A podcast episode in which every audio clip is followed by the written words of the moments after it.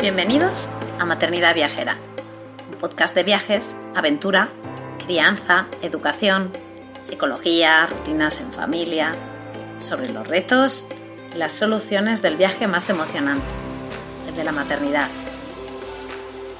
Si este programa te inspira, si te da ideas de viaje, te anima a vivir nuevas aventuras, te reta a salir de tu zona de confort, si te ayuda a mejorar tu maternidad, en general tu vida, o si simplemente te alegra un poquito tus días, te animo a apoyarnos formando parte de nuestra membresía anual. Accederás de manera inmediata a una plataforma de formación, un club de lectura, emails exclusivos con ideas, estrategias y consejos súper útiles para el día a día, o descuentos en tiendas y proyectos chulis, como nuestra casita en la Sierra de Guadarrama o en nuestras sesiones de coaching familiar. Y ahora sí, vamos con el episodio de hoy.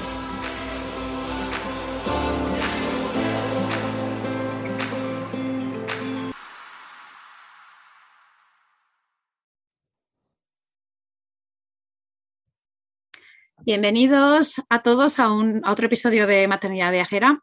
Tenemos un tema que, bueno, pues la verdad que a mí me súper encanta.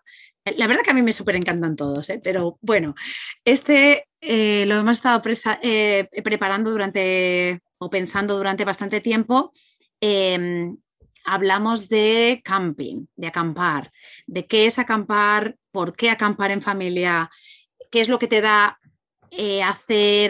plantar la tienda de campaña y no te dan otro tipo de medios. Y la verdad que, bueno, pues haciendo conexión siempre con Estados Unidos, aquí también hemos descubierto otro tipo de maneras de enfrentarse al camping, ¿no? Yo, bueno, pues ya hace un montón de tiempo que hablamos con Itzel de Tribu Passport, que ella pues también ha tenido muchísima experiencia con hacer campamentos, y yo ya le dije hace un montón de meses que teníamos que grabar uno y dijimos para la primavera, que quizás es cuando pegamos. Así que bienvenida, Itzel, otra vez. Hola, muchísimo gusto estar aquí otra vez. Sí, a ver, a mí también súper porque Itzel es una de las mamás viajeras con las que he tenido muchísima conexión desde el principio de Objetivo Aire Libre, y con la que veo que realmente surgen temas y temas para los que cubrir muchísimos episodios.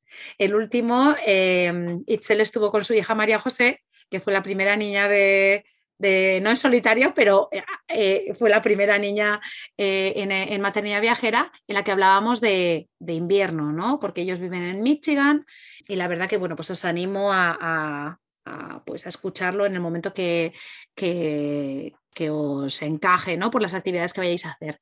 Ahora vamos a hablar de camping, pero ya estábamos planeando el hablar de otros temas. ¿Verdad que sí, Itzel? Sí, ya desde hace un buen rato tenemos pendiente. Sí, así que nada, pues empezamos y bueno, yo primero, antes de darle el turno a ella y que ella explique su experiencia, voy a hablar de esto que comentaba al principio de la conexión con la acampada en Estados Unidos, ¿no? Y entonces voy a hacer como un poco de intro.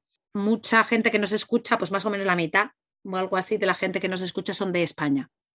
En España la acampada libre está muy increíblemente limitada a sitios ABC. La gente que hace camping es porque va a un camping. Entonces va a un camping, tiene que reservar, como el concepto de un camping que hemos tenido, el campground, ¿no? En el que tú pagas por estar allí y tienes unos servicios y tienes un spot, un lugar con un numerito, y tú vas allí. Cuando nosotros vinimos a Estados Unidos, pues ya con niños, ¿no? Porque es cuando más acampada hemos hecho, empiezas a descubrir que aquí realmente se puede acampar de otras maneras, ¿no?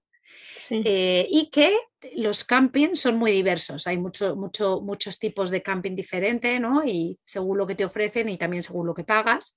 Y luego la acampada libre en ciertos lugares, que son la verdad que muchísimos, es muy común, ¿no? Y entonces, esa conexión que yo tuve con la acampada aquí no la he tenido en España, pese a que Yo, en mi experiencia, desde muy pequeñitos hemos estado acampando y teníamos la tienda de la canadiense y estábamos siete durmiendo dentro, porque somos siete, y de muy pequeñitos, y a mí me ha encantado siempre el camping. Pero esta extra conexión de la acampada libre me dio la vida. En el 2020 nosotros hicimos un gran viaje prácticamente al 80% acampando, y pues bueno, por tema de COVID y tal, que no pudimos ir a España. Itzel hizo lo mismo, quizás en unas semanas más que de lo que hicimos nosotros en el 2021. Uh-huh. Y allí, cuando ella lo hizo y la veía, y yo recordaba también lo que yo había hecho, y pues me parecía la persona adecuada para, bueno, para hablar y dar consejos y explicar el porqué. Entonces, Itzel, ahora yo te voy a preguntar, ¿no? Esto yo he conectado un poquito para que la gente sepa, ¿no? Y que acampar tiene un significado quizá diferente o tiene unas especificaciones diferentes, depende del lugar donde lo vayas a hacer, ¿no? Pero para ti, ¿por qué? ¿Por qué te parece que acampar tiene ese extra? ¿Qué es lo bonito, lo bueno? ¿Qué te da? A mí, creo que a nosotros como familia y a mí personalmente, me da libertad. Me da esa sensación de ser yo y de poderme reinventar cada día. Porque solo no tener paredes y estar viviendo en esta tienda que nosotros usamos, una bell tent, o depende del lugar, porque a veces cuando tenemos que caminar no usamos la bell tent porque es muy pesada, usamos una tienda pequeña normal. Esa libertad de estar afuera todo el tiempo, de estar en contacto directo con las plantas y los animales y con la tierra, y de ensuciarte, y de que no importa si no te bañas, y que te da, a mí inmediatamente me da como una sensación de que me estoy saliendo de una estructura, y entonces estás como solo ahí, ¿no? No necesitas nada más, no tienes distractores. Entonces siento que cuando estoy en la casa, bueno, es que hay que meter a lavar, y es que hay que lavar los platos, y es que hay que hacer esto, y hay que hacer aquello, y hay horarios, y entonces tienes todo como que seguir una estructura. Y cuando estás acampando, no hay esa estructura, o sea, no hay ni siquiera la estructura de una casa, ¿no? O sea, tú te levantas, acomodas tu sleeping bag, te pones tus zapatos, desayunas, lavas tus pocos platos que tienes, y se acabó. Ya, no hay nada más que hacer. O sea, ya lo demás es como esta, tienes como este espacio de ser tú y de ser libre. O sea, por eso es que me gusta tanto acampar, creo. ¿Y crees que en comparación con lo que hablaba yo al principio, ¿no? Con el concepto de motorhome, de autocaravana, de campers, ¿cuál es la diferencia que tú percibes, no? El año anterior, en el mismo año que ustedes hicieron en 2020, ese viaje, nosotros hicimos uno en un autobús de estos gigantes que hay, ¿no? O sea, que son enormes y que tienen esto que estos autobuses como de pasajeros que hay, pero que están adaptados, ¿no? Entonces era una cosa súper lujosa y tenía 6 camas y era muy grande. Y nos gustó muchísimo, fuimos a lugares hermosos también, te da también mucha libertad, pero a mí me gusta más dormir afuera. O sea, nosotros lo hicimos así porque queríamos saber qué se sentía, ¿no? Hacerlo, y también porque estaba COVID y queríamos un baño y queríamos que mantener esa seguridad. Pero la verdad es que si me dan a escoger, creo que prefiero la tienda porque... no sé, te hace sentir como un lado más puro y más salvaje de nosotros, ¿no? O sea, te hace el no tener tanta comodidad, esa incomodidad te da mucha libertad. A mí, eso siento yo, o sea, que sí, de repente hay cosas que es como de, ay, qué flojera tenerte que levantar en medio de la noche para tener que ir al baño, ¿no? O sea, y caminar pero también creo que creo que me siento como una conexión con lo que éramos antes, ¿no?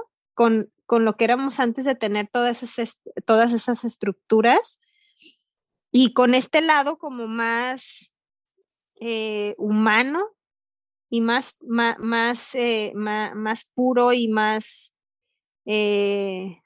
salvaje, no sé, es como una sensación muy diferente para mí, acampar en tienda, y más si haces backcountry y estás como donde no hay nadie y donde eres el único. O sea, esa sensación es como una conexión muy fuerte con la naturaleza. Yo te estoy escuchando y a mí me pasa mucho cuando tú hablas, ¿no? Que me siento totalmente identificada con tus palabras. Espero que los que nos estáis escuchando también lo hagáis, y si no, pues probablemente sea porque igual no habéis tenido experiencia con camping, ¿no? Saber lo que es dormir prácticamente a la intemperie, ¿no? Entonces, lo que está contando también Itzel, la idea del backcountry, ¿no? De poder dormir en un lugar en el que no está un poco la acampada libre, ¿no? Como diríamos. Esa sensación de estar conectado solamente con una... O sea, lo único que tienes separado es como una telita, ¿no? Y el estar por la noche, a mí, el despertarme por la mañana, acostarme por la noche, bueno, normalmente como estás tan cansado, pero a mí la sensación de estar despertándome por la mañana con esa luz del día, respirando el frío ese de la noche, ¿no? Uh-huh. Para mí eso me da unas sensaciones que son indescriptibles. Y que es verdad que en un vehículo, aunque está súper bien, y ya hemos hecho aquí otros episodios en el que pues animamos a la gente a que se sume un poco a la ola de la autocaravana y tal y cual, y la libertad que te da, pero esa conexión real, ¿no? De estar en la naturaleza. Y luego también lo voy a conectar todo el rato esta conexión con la naturaleza es el Shinrin Yoku, que también lo hemos hablado en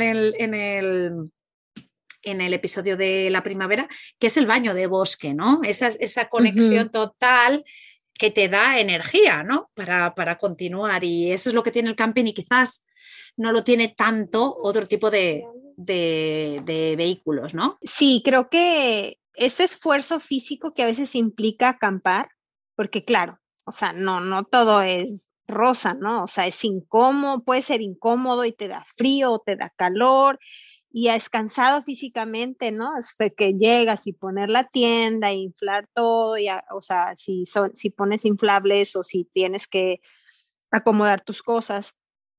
Pero conforme lo vas haciendo, nosotros ya tenemos como una caja en donde ya tenemos todo y no tenemos que empacar todo de nuevo, ¿no? Ya tenemos todo lo que necesitamos en un espacio para que todo sea más fácil de montar y desmontar y todo. Hasta este cansancio físico que te genera y este esfuerzo se siente bien, o sea, puede llegar a ser incómodo, sí, puede llegar a ser cansado. Nos ha tocado que llueve y estás ahí metido en la tienda y parece que el viento te va a tumbar la tienda, ¿no? De lo fuerte que es, o que hemos pasado, o sea, hubo una o dos veces que hacía tanto frío, pero tanto frío que por más que teníamos como capas y todo, pues costaba trabajo quedarse dormido, ¿no? Pero ¿sabes qué? Te hace sentir vivo, y ese cansancio físico con el que llega la noche, porque estuviste caminando y estuviste usando tu cuerpo tanto para lo básico, que es lo que necesitas, porque para mí eso es lo que pasa cuando acampas, ¿no? Todo se vuelve lo básico. O sea, ¿qué es lo básico? Comer, dormir, tener un área para estar y ya, ¿no? O sea, los niños juegan con la tierra y juegan con palitos y generalmente hay algún lugar que tiene agua cerca, y entonces todo se simplifica tanto, ¿no? O sea, todo es tan simple que entonces tu mente está como en paz, o sea, estás en paz. Hablando aquí las madres, ¿no? Y bueno, probablemente los papás pensarán lo mismo porque lo seguimos haciendo, ¿no? Pero, o no, vete a saber. Pero los niños, ¿no? ¿Qué es lo que le da el camping a los niños? Entiendo que es exactamente lo mismo, ¿no? Pero tú, ¿qué has visto? ¿Qué reacciones has visto, ¿no? En, en tus niños, ¿no? Que encima tienen dos edades bastante diferentes, porque sí. Son 12 y 4, ¿no? Sí, 12 y 4. Sí, pues yo creo que les estimula la creatividad. No me dicen que estén aburridos cuando acampamos, porque justo pasa eso, ¿no? O sea, te levantas, acomodas, estamos acostados un buen rato después de levantarnos, cosa que estando ya acá en casa es como más difícil porque siempre hay algo que hacer, ¿no? O sea, hay algo que levantarse, hay juguetes, hay distractores. Y estando ahí, no, o sea, te levantas y te quedas ahí un buen rato leyendo algo o haciendo nada o solo viendo el techo, ¿no? O sea, viendo las sombras del árbol de arriba de tu tienda o solo platicando.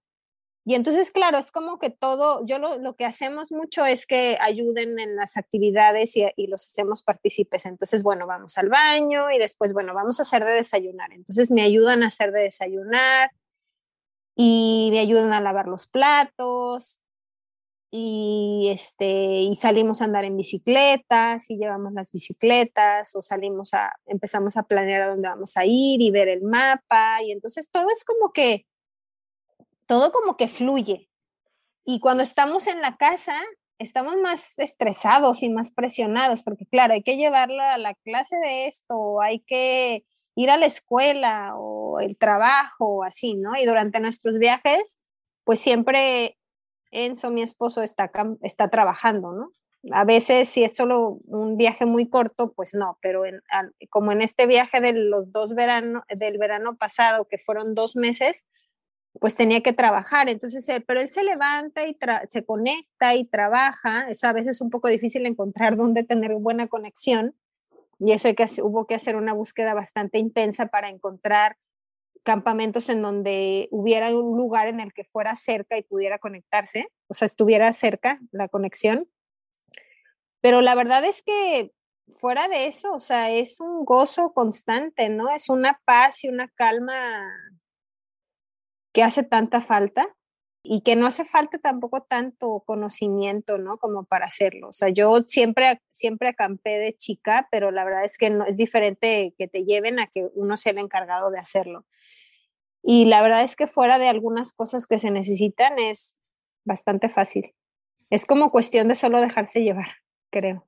Tiene mucho si lo has hecho de pequeño o no, que te sientes quizás más animado a lanzarte, ¿no? Yo conozco mucha gente a mi alrededor que dicen, yo no, me muero estar en camping, ¿no? Y es independientemente de la edad. Es cierto que aquí, por ejemplo, en Estados Unidos sí que se ve que la gente que es más mayor, pues la gente que ya está jubilada, retirada, ya tira pues por tener una cama, ¿no? Por tener o sea, moverse, pero de otra manera. Pero a familias con niños aquí es súper común, y gente sola es lo más común del mundo, ¿no? Independientemente claro. del estatus económico. O sea, aquí es todo el mundo hace prácticamente ha hecho acampada o acampa. Entonces sí, o sea, la conexión o sea, el haber tenido la experiencia de pequeño, pero luego eso, que luego al final no hacen falta tantas cosas, ¿no? Y hoy en día que existen pues estas tiendas, ¿no? Que dan, que tienen materiales que igual no son de una gran calidad, pero sí que es cierto que te sirven para que si no vas a ir con mucha frecuencia, pues poder hacerlo sin la necesidad de gastarte el dinero en grandes materiales, ¿no? Entonces tú o yo también invertí en una tienda de campaña y en ciertas cosas, pero no hace falta si eso es una cosa que todavía no lo sabes si realmente te va a gustar o no, ¿no? Claro. Entonces, muchas veces eso, lo que hablábamos de que no hace falta invertir tanto dinero quizás, pero es verdad que da pereza, quizá es la palabra, ¿no? No es lo mismo que decir, bueno, venga, me voy un fin de semana a una casa rural, a un hotel, a un apartamento. De repente dices, salgo el viernes y me voy el fin de semana a clavar la tienda, todo lo que tengo que preparar entre medias, preocuparme de la comida. Entonces, aquí, Itzel, te voy a preguntar, ¿qué tips, qué consejos nos das para ir de acampada con niños? Bueno, nosotros hemos hemos ido haciendo como nuestro equipo, o sea, hemos ido consiguiendo nuestro equipo gradualmente, porque obviamente comprar todo en una sola ocasión sí es una inversión, pero gradualmente lo hemos ido comprando, ¿no? O sea, que si la hornilla, que si la tienda, que si los sleepings, todo el material que necesitamos, y luego lo tenemos todo, como decía previamente, en una caja, y entonces ya sabemos que, bueno, vamos a ir a acampar, agarramos la caja y la metemos, ¿no? O sea, la metemos al carro y ya sabemos que ahí está todo lo que vamos a necesitar, y solo me preocupo de extra por la ropa. Entonces a los niños les hago a María José le hago una lista y entonces ella hace su mochila, ¿no? Y entonces ya tiene su mochila y ella se encarga ya solo verifico que se haya metido todo lo que necesita, porque no quiero estar en la montaña sin una chamarra de lluvia, ¿no? O sea, sin algo para la lluvia. Verifico que meta todo, a Leonardo pues se lo hago yo y metemos lo básico, la verdad es que no metemos mucha ropa. Primero metía muchísimo, ya con el tiempo he ido aprendiendo a meter lo más básico, que la verdad es que te terminas repitiendo más de lo que piensas a veces, y la verdad es que la comida, ¿no? O sea, la comida y todo lo que se necesita como para sobrevivir dependiendo del tiempo que vayamos, ¿no? Cuando vamos hacemos viajes largos, pues vamos haciendo la compra a lo largo del viaje, como los que viajan en autocaravana, y cuando vamos de fin de semana o unos pocos días, trato de empacar todo lo que vamos a necesitar, ¿no? Entonces llevo comida que sea fácil, que les guste, que sea fácil de preparar, rápido, que podamos preparar ya sea en la fogata o que podamos preparar con la hornilla, ¿no? Con el fuego y llevar. Nos ha pasado de repente que se acabó en algún campamento no había gas y entonces tuvimos que hacer todo con el fuego, ¿no? O sea, todo directamente al fuego, y también la verdad es que hasta eso mismo fue una aventura, ¿no? Era de yo, ¿qué hago para desayunar, comer y cenar? Porque generalmente dejamos una o dos comidas para fuego y el desayuno por ahí no lo hago en el fuego, ¿no? Y ahí era hacer todo, ¿no? Y esa parte, creo que también con los en el caso de Estados Unidos, con los niños, ellos tienen este programa de Junior Ranger en los parques nacionales y parques estatales, que les dan una libretita en donde tienen que llenar, no sé, les hacen preguntas del lugar y identificar animales y les explican, y cuando podemos hacemos ese programa que tienes que llegar a la oficina, pedir la libretita, y después cuando ya lo terminan de llenar lo devuelves a la oficina y les dan como ¿qué será? Como un pin, ¿no? Uh-huh. Sí. Y eso la verdad es que lo hemos hecho mucho porque a los niños les entusiasma y los entretiene, pero la verdad es que fuera de eso y fuera de hacerlos partícipes de lo que hacemos, no hacemos nada en especial. O sea, yo creo que lo único que hay que tomar en cuenta es llevar la comida adecuada y llevar la ropa adecuada.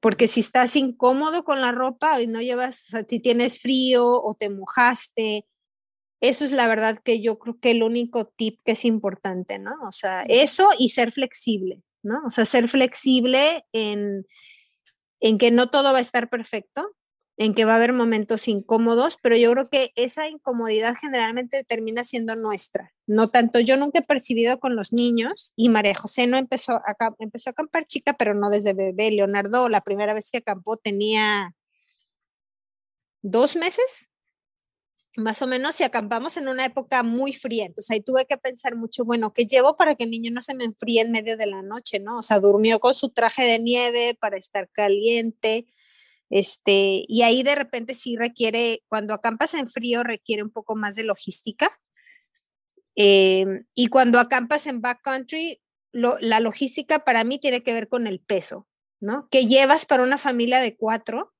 que no te pese tanto en la mochila, que sea suficiente para que no te estés muriendo de hambre y que no tengas ni frío ni calor ni nada, ¿no? O sea, la ropa adecuada. La verdad es que fuera de eso, con los niños se adaptan súper fácil, les encanta, se cansan, ¿sí? Yo creo que con lo que me cuesta más o de repente se vuelve un poco más complicado es qué hacer cuando ya se cansaron y todavía no has llegado al lugar en donde vas a acampar, o cuando estás en, como lo mismo que pasa cuando estás en medio de una caminata y ya se cansaron, ¿no? Y tienes que manejar esta parte como padre de que tú también estás cansado, tal vez ya quieres llegar y están chiquitos y no sabes qué hacer con ellos. O sea, esa parte yo creo que es la única que de repente se puede volver un poco pesada, pero la verdad es que fuera de ahí o sea, la pasan súper bien. Ellos se adaptan a lo que sea, o sea, disfrutan estar afuera, disfrutan estar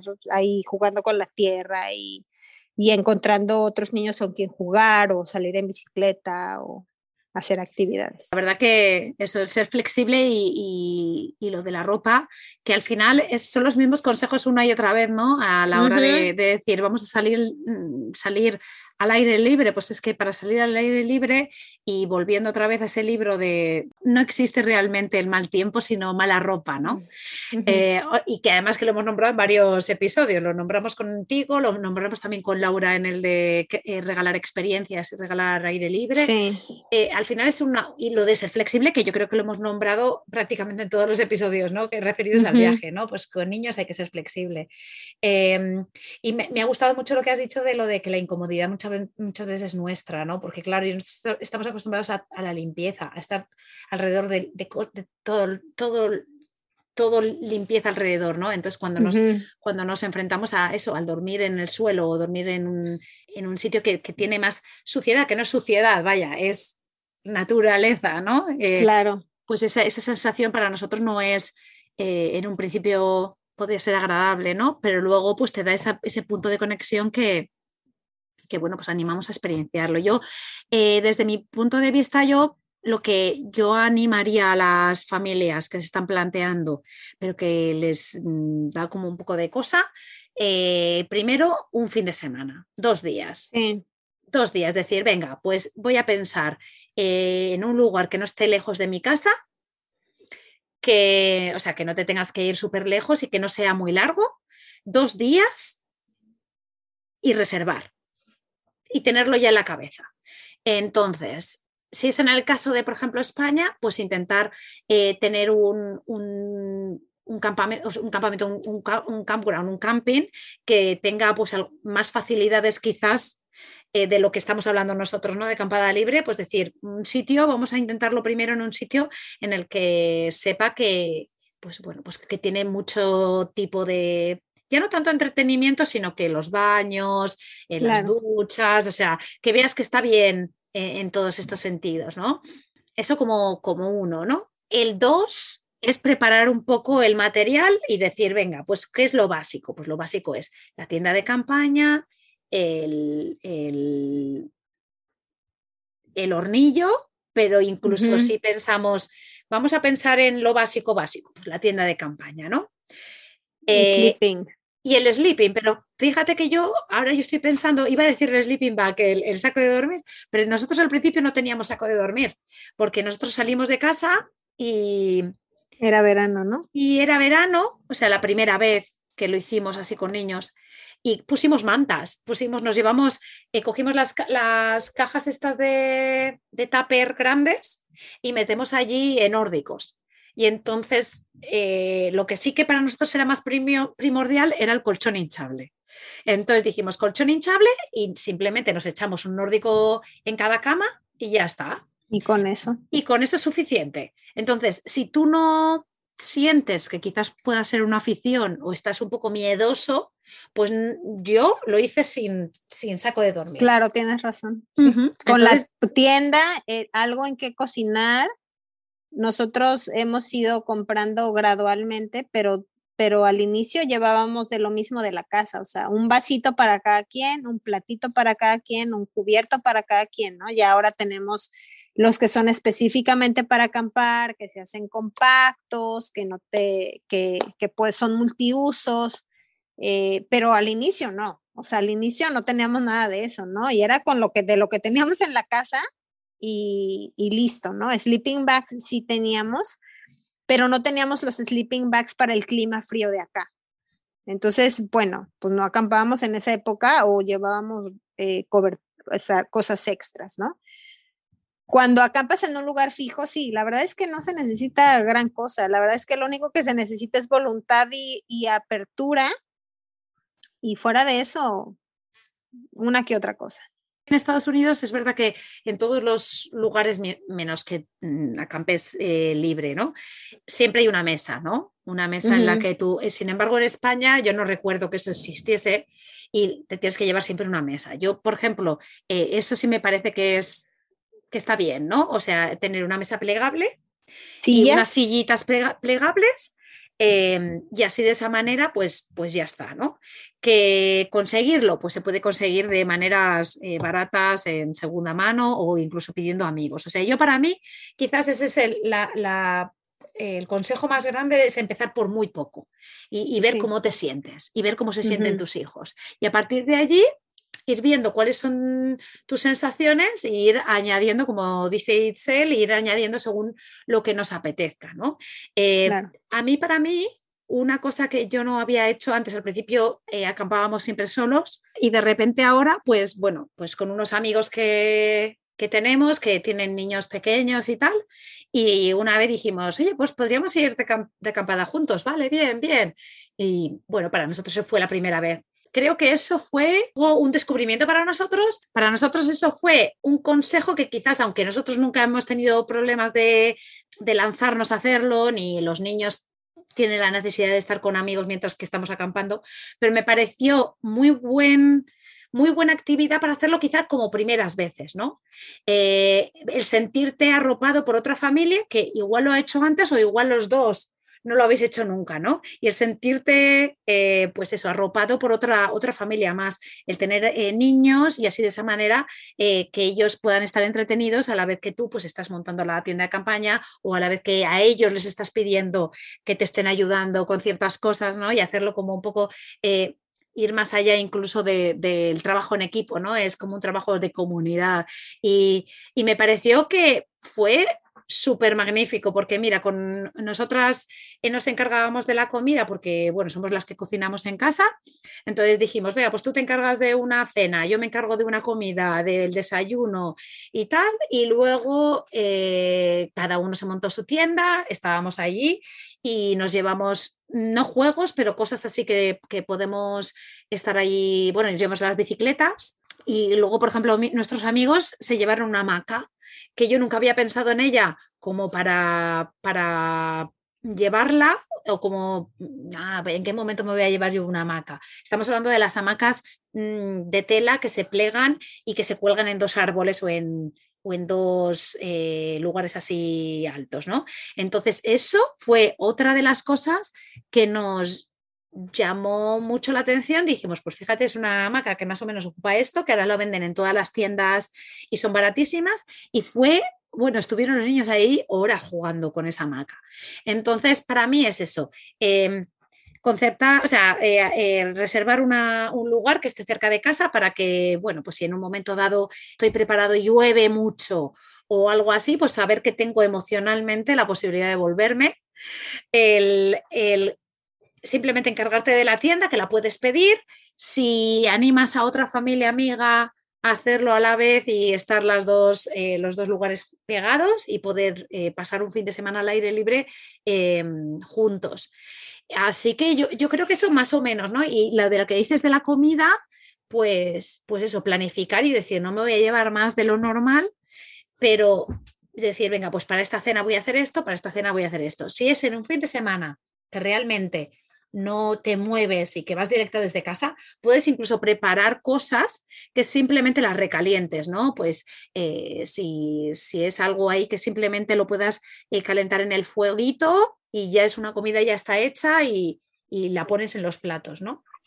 Siempre vamos con dos familias, que son dos familias de alemanes y nosotros, y llevamos años haciendo esto, fácil 8 años, 7, 8 años. Vamos 2, 3 veces al año juntos y la verdad es que es un viaje que todos, padres e hijos, estamos esperando cada año, ¿no? O sea, Una de esas generalmente hace frío, entonces hay que ir como preparado para el frío, pero llevamos, o sea, hemos hecho desde windsurf a kayak y paddleboard y bicicletas y hacemos viajes toda la familia, o sea, somos a veces 16 personas, vamos del campamento a un pueblo por un helado nada más, ¿no? En la noche los niños pues todos se entretienen con las hamacas, con los slacklines, estos para que amarras de un árbol a otro para hacer malabares. Hemos hecho shows de títeres con los dedos. Uno de ellos toca la guitarra, entonces nos ponemos alrededor de la fogata y a tomar algo. O sea, ya los niños se van a dormir y es hora de los adultos, ¿no? De la plática. A veces vamos en la noche a acostarnos al lago, porque bueno, acá es lago, no playa, a ver las estrellas. Y un poco de todo. La verdad es que ese viaje que hacemos con familia es divertidísimo. O sea, es divertidísimo porque hay espacio para los padres, hay espacio para los niños y se vuelve así. Para nosotros es como una tradición, ¿no? Ya hacer ese viaje todos juntos y hacemos a los niños partícipes y preparar la comida. Hacemos esto de, bueno, vamos a llevar esto, esto y esto y entre todos cocinamos, papás y mamás. A veces algo simple o alguien se encarga del desayuno, alguien se encarga de la cena y la verdad es que son como de esos momentos que se te quedan para toda la vida. O sea, y cuando lo hacemos juntos, la verdad es que también trae otro aspecto de paz y de calma, ¿no? Aquí en Estados Unidos es lo que sí creo que hay que tomar en cuenta es, si quieres ir a acampar a los parques nacionales o parques estatales, idealmente hay que reservar, especialmente si es en verano, ¿no? Que es la temporada alta aquí para parques nacionales y todo se reserva, especialmente parques muy populares como Yosemite o Yellowstone, o sea, eso si tú no reservas, o sea, no vas a encontrar, pero sin espacio ni siquiera para entrar, ¿no? Entonces, aquí en Estados Unidos estos parques nacionales sí hay que reservar con anticipación, pero bueno, ya te digo que nosotros el año pasado, un mes antes dijimos, vámonos de viaje 2 meses. Y estuve, bueno, horas buscando reservaciones porque hay parques nacionales, pero también afuera de los parques nacionales hay parques estatales. Hay alguno que otro que renta espacios privados en sus patios y también hay una parte que se llama, que es terreno del gobierno, que se llama Bureau of Land Management, que también ahí te puedes quedar libre, solo que ahí no va a haber generalmente ni baños.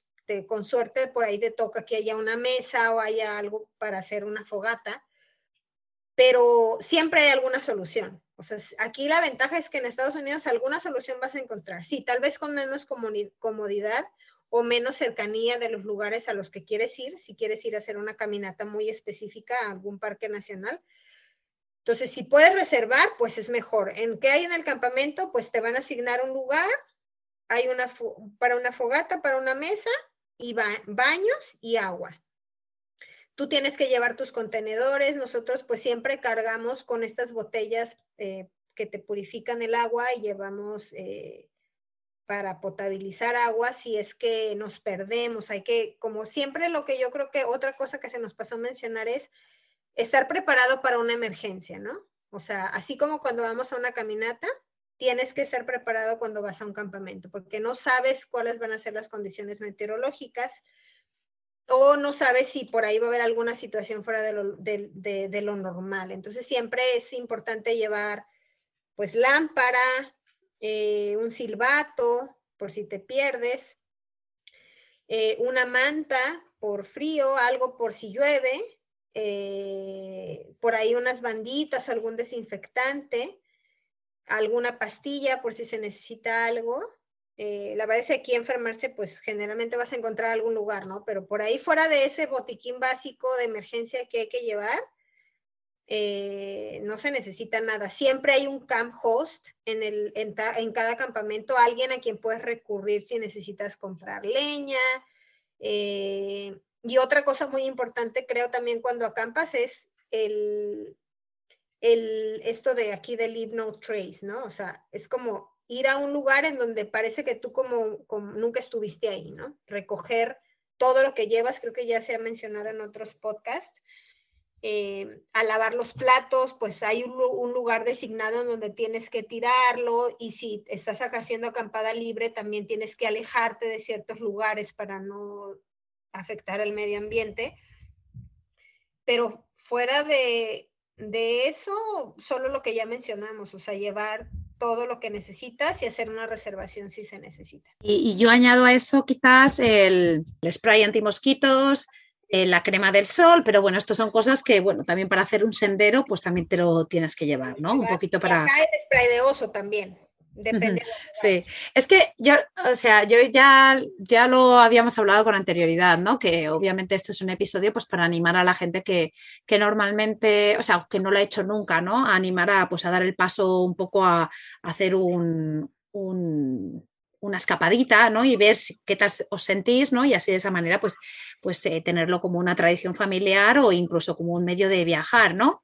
Que está fantástico. Pero es que, claro, da para hacer otro episodio de... Bueno, tengo que decir que vamos a poner una sección de la página web con artículos y Itzel va a crear material, yo también voy a crear contenido. Lía también va a crear contenido porque también vive en Estados Unidos y también pues va bastante en camping. Crear contenido realmente de las especificaciones del lugar, ¿no? Pero es que claro, lo que habíamos hablado de lo que dice el oso, no os asustéis. Es que realmente aquí existe la posibilidad, ¿no? De encontrarte animales que puedan ser peligrosos y tal, pero bueno, eso siguiendo las normas del parque natural o de la zona en la que estés, pues tú estás sin problema. Por ejemplo, el tema de los osos también es el tema de la basura. Cuando tú la basura, la manera que tienes como de recoger la basura, ¿no? Y la basura que está específica para que los osos no puedan...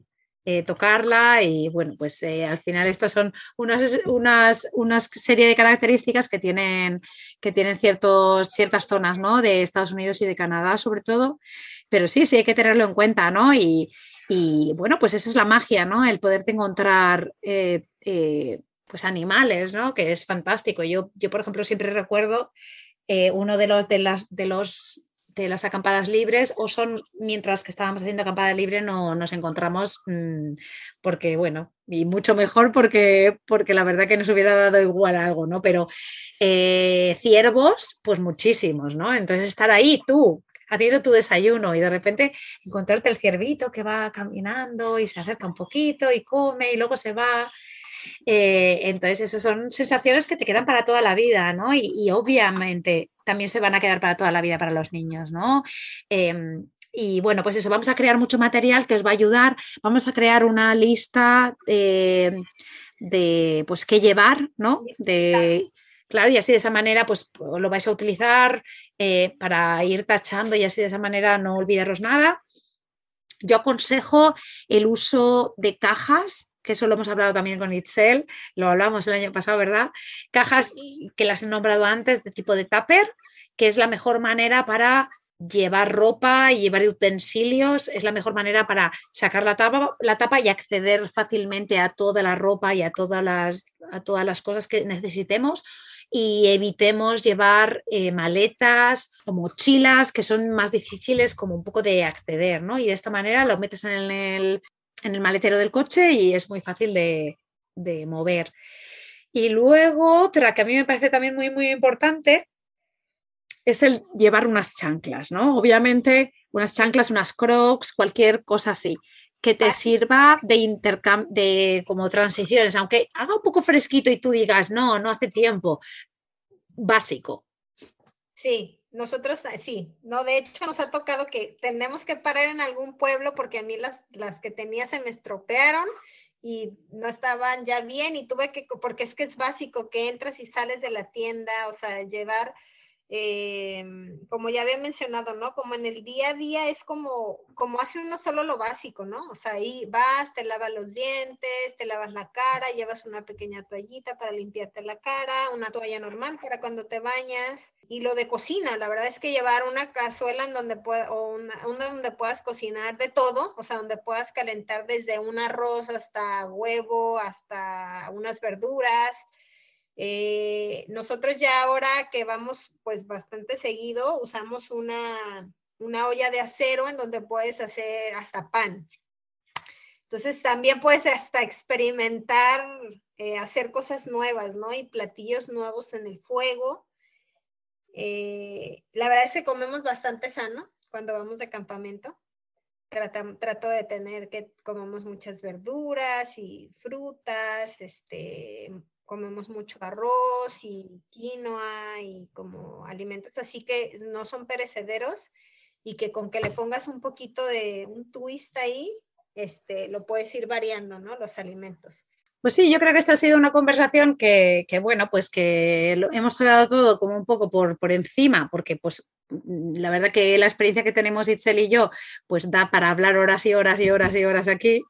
Pero un poco para que la gente que nos escuchéis, que os lancéis un poco, animaros a que esas sensaciones, sobre todo para los peques, que les van a durar toda la vida, ¿no? Y que esos recuerdos que yo tengo, que Itzel tiene, ¿no? Pues podérselos dar a nuestros hijos.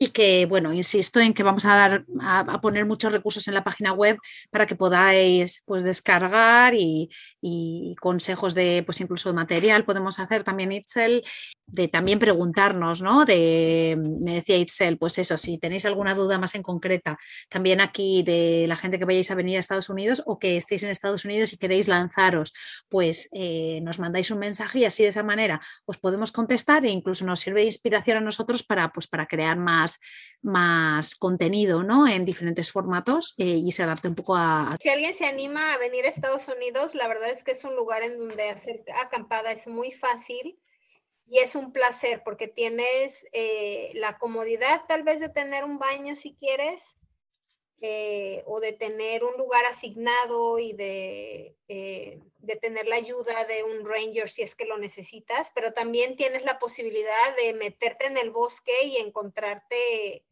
con estas maravillas, ¿no? Que pueden sonar así como muy fuertes, pero la verdad es que ya que vives estar ahí en medio de una montaña con un alce, vas caminando y te encuentras un alce y después te encuentras un oso grizzly. La verdad es que esas experiencias, o sea, cuando estás ahí es como, o sea, es una maravilla, ¿no? O sea, te sientes tan pequeño y tan grande al mismo tiempo, ¿no? Te sientes parte de este mundo tan maravilloso en el que vivimos y que cuando haces una caminata de repente también vives algo así, pero cuando acampas y te quedas a dormir ahí, o sea, en un lugar así tan puro, es una experiencia hermosa, o sea, a pesar, es toda esta parte que es la incomodidad o la parte que de repente no es como lo más agradable que puede uno pensar cuando de repente lo intentas por primera vez, porque es algo que también, es algo a lo que también te vas acostumbrando conforme lo haces, o sea, elimina cualquier incomodidad, ¿no? Esos momentos tan especiales que hay en la que vienes cansado y metes tus pies en un río de agua helada, ¿no? Ver una noche llena de estrellas donde no hay nada de luz, ¿no? Y solo escuchas solo te sientes como parte de este mundo. Esos momentos, la verdad es que son mágicos, ¿no? Y si alguien quiere venir y quiere avisarnos y nos encontramos en algún lugar, con todo el gusto del mundo. Sí, total. O sea, Estados Unidos, si venís para aquí, la experiencia os la tenéis que vivir. Y es que es naturaleza en el estado puro, ¿no? Sí. Lo que dice Itzel. Bueno, pues muchas gracias. Súper contenta de tenerte aquí otra vez. Venga, pues un abrazo Itzel. Bye, bye.